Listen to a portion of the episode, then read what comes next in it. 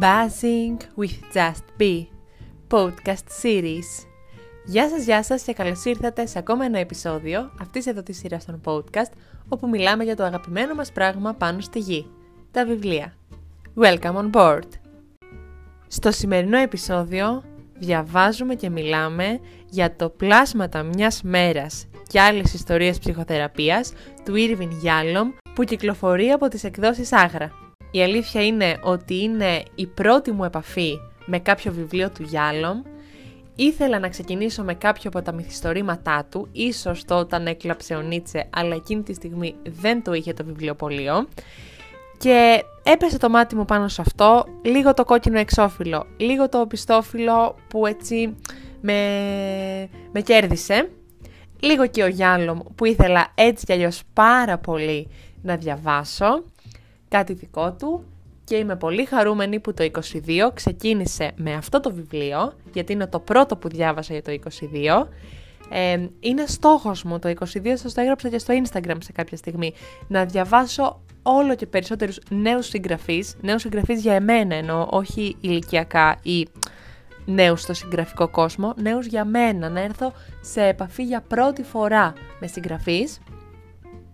Ένας τέτοιος είναι ο Γιάλομ και σίγουρα δεν θα είναι η τελευταία φορά που θα διαβάσω βιβλίο του. Είναι ψυχίατρος, γεννημένος το 1931 και αυτή τη στιγμή είναι ομότιμος καθηγητής ψυχιατρικής ε, στην ιατρική σχολή του Πανεπιστημίου του Στάνφορθ, τον ε, ΙΠΑ. Γενικά είναι πάρα πολύ καταξιωμένος στον επιστημονικό και ακαδημαϊκό χώρο.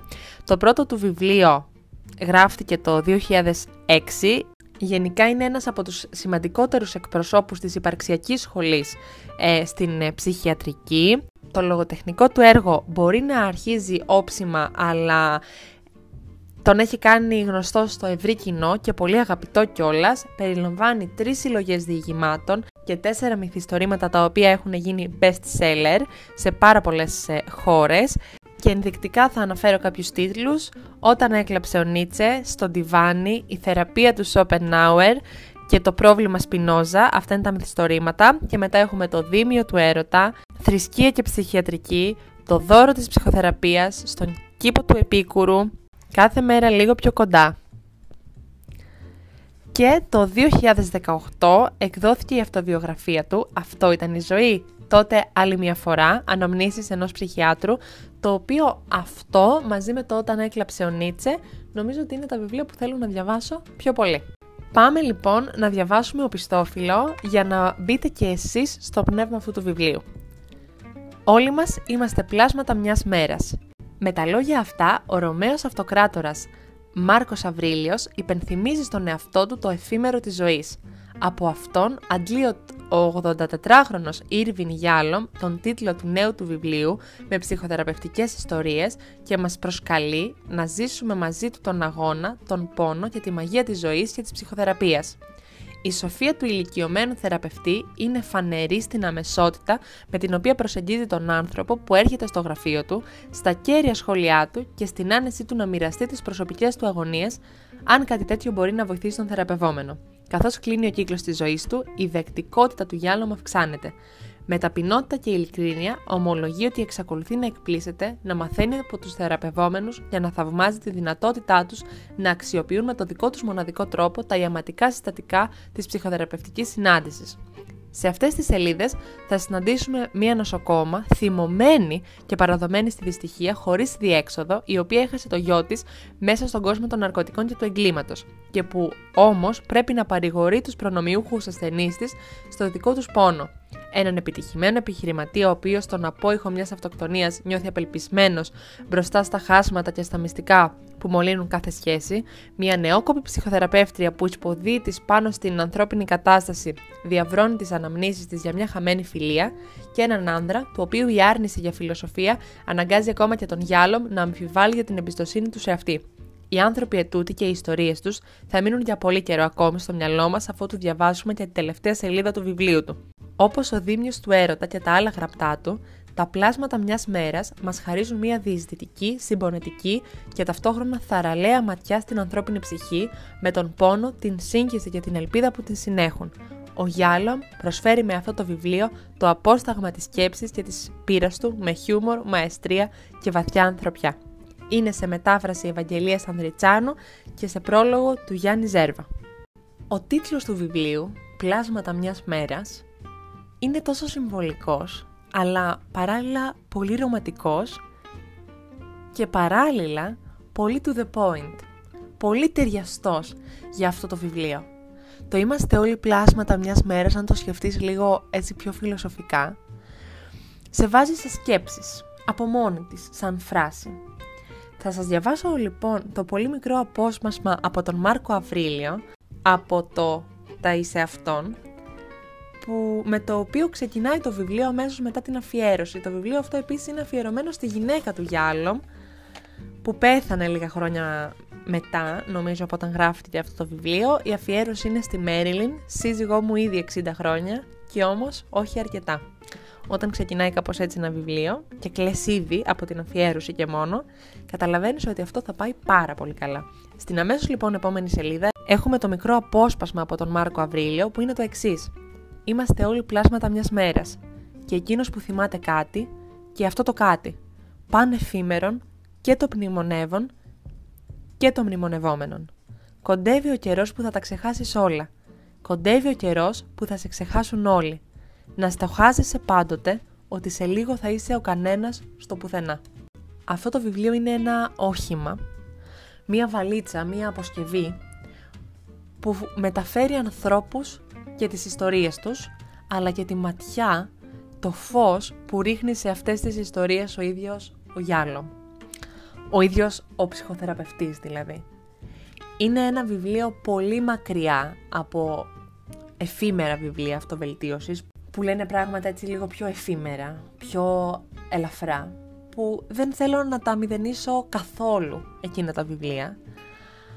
Αυτό είναι ένα καθαρό βιβλίο ψυχιατρικής θα έλεγε κανείς, ψυχοθεραπείας, όπου ο ψυχοθεραπευτής μας τα δίνει με τρόπο ίσως λίγο πιο μυθοπλαστικό, χωρίς όμως να περιέχουν το, το στοιχείο της μυθοπλασίας, δεν, δεν νομίζω ότι το, σας το μεταφέρω ακριβώς αυτό που συμβαίνει, αυτή την πολύ λεπτή ισορροπία που έχει επιτευχθεί εδώ πέρα. Και διαβάζεις ε, αυτές τις ιστορίες, μπαίνεις στον κόσμο αυτών των ανθρώπων, αλλά μπαίνεις και στον κόσμο του μυαλού του ψυχοθεραπευτή, πώς αντιδρά σε κάθε τι.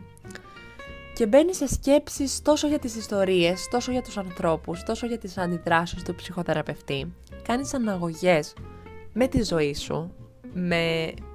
κάνεις πολλές φορές και προβολή σε αυτές τις ιστορίες, ιστορίες οικείων ανθρώπων σου, της οικογένειάς σου, των φίλων σου, γνωστών σου. Σκέφτεσαι εννοείται και αναπόφευκτα πώς θα αντιδρούσες εσύ σε αντίστοιχες περιπτώσεις. Σκέφτεσαι όλη αυτή την εμπειρία που έχει διοχετεύσει ο Γιάλο και πώς την δίνει ουσιαστικά στους ε, θεραπευόμενους. Πολύ έντονο επίσης είναι το στοιχείο των γυρατιών και ότι πλέον πώς οι περισσότεροι από τους ασθενείς του το αναφέρουν αυτό στο Γιάλο, ότι είναι 83 χρονών όταν έγραφε αυτό το βιβλίο Τώρα είναι σχεδόν 90, νομίζω λίγο πάνω από 90 και ήταν ακόμα ενεργός στα πράγματα. Και είναι ένα βιβλίο που γενικά σου δίνει πολύ τροφή για σκέψη και πρέπει να τα διαβάσεις αυτά τα βιβλία νομίζω με μεγάλη ανοιχτότητα. Ενώ με ανοιχτότητα μυαλού και καρδιάς, αλλά κυρίως διάθεσης να είσαι ακριβώς εκεί. Είναι κάτι το οποίο το λέω πάρα πολύ συχνά. Δεν υπάρχουν κακά βιβλία, υπάρχουν κακές στιγμές. Και επιμένω τόσο πολύ σε αυτό, γιατί είναι κρίμα να περάσει το βιβλίο και να μην ακουμπήσει ας πούμε. Έχω ξεχωρίσει κανένα δυο ιστορίες, εννοείται, αλλά δεν νομίζω ότι έχει και νόημα τώρα να μπω περισσότερο στην... να μπω σε περισσότερες λεπτομέρειες σχετικά με το περιεχόμενο του βιβλίου. Είναι κάτι που πρέπει να το διαβάσετε μόνοι σας και να το επεξεργαστείτε. Κάτι που μου έκανε φοβερή εντύπωση είναι στη σελίδα 101 κάποιες σκέψεις που παραθέτει εδώ ο ίδιος ο Γιάλο με μετά από το τέλος μιας συνεδρίας. Γράφει χαρακτηριστικά. Αδύνατον τελικά να καταλάβουμε με ποιους τρόπους λειτουργεί η ψυχοθεραπεία. Εμείς οι θεραπευτές αγωνιζόμαστε με τόσο ζήλο να είμαστε σωστοί στη δουλειά μας και η φιλοδοξία μας είναι να γινόμαστε καλοκουρδισμένοι εμπειριστές που θα μπορούν να προσφέρουν στους θεραπευόμενους ακριβείς τρόπους για να επιδιορθώσουν τα σπασμένα μέρη των δεσμών τους ή τη ακολουθία του DNA τους. Όμως οι πραγματικές παράμετροι της δουλειάς μας δεν ταιριάζουν σε αυτό το μοντέλο. Και εμείς οι ίδιοι συχνά αυτοσχεδιάζουμε και πολλές φορές κοντάφτουμε, προχωρώντας μαζί με τους θεραπευόμενους στο ταξίδι προς τη βελτίωση. Παλιότερα αυτό με αποσυντόνιζε. Τώρα όμως που με τα χρόνια έγινα πιο σοφός, εκφράζω κατηδίαν με ένα σιγανό σφύριγμα το θαυμασμό μου για την πολυπλοκότητα και την απρόβλεπτη φύση της ανθρώπινης διάνοιας και συμπεριφοράς. Τώρα, το μόνο πράγμα που γνωρίζω με βεβαιότητα είναι πως αν εγώ μπορέσω να οικοδομήσω ένα αυθεντικό και στογικό περιβάλλον, οι θεραπευόμενοι μου θα βρουν τη βοήθεια που έχουν ανάγκη, συχνά με απίθανους τρόπους που ποτέ δεν θα μπορούσα να τους προβλέψω ούτε να τους φανταστώ. Σε ευχαριστώ Μόλι. Νομίζω πράγματι αυτή η ιστορία με τη Μόλι είναι ίσως η αγαπημένη μου. Δεν είμαι και σίγουρη. Αλλά ε, διάλεξα αυτό το απόσπασμα σαν έτσι μια υπενθύμηση, σαν ένα λαμπάκι ότι οι θεραπευτές είναι άνθρωποι.